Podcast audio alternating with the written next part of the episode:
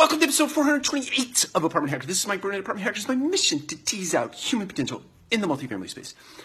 So I wanted to kick off the year by talking about a couple of leadership principles or things that, that I believe that are important in leadership. And I'm down in Tampa, Florida today.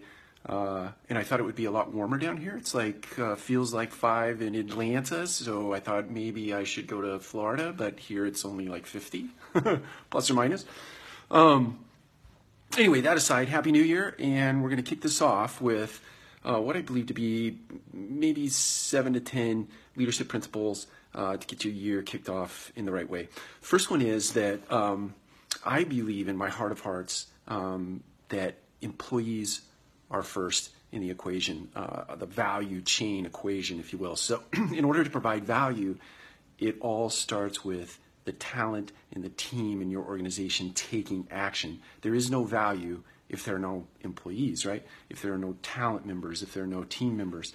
So, suffice it to say that if you take care of the employee first, then the default is that business happens, right? That um, the investor is taken care of, the customer is taken care of, all those things that are predicate um, are sufficed because and a team member takes action. So you have to place them first in that equation, in my opinion.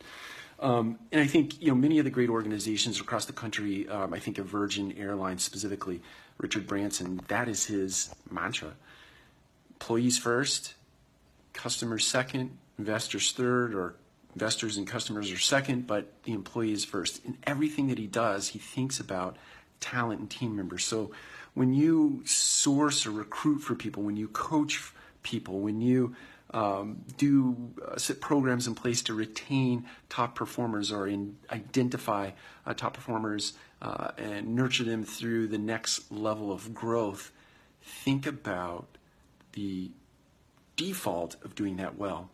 Your consumer is served, the end user, the investor who uh, has put time and money and energy into your properties, uh, they win if you let the employee win. If you focus your time and attention and your dollars and cents on employees, then business happens by default.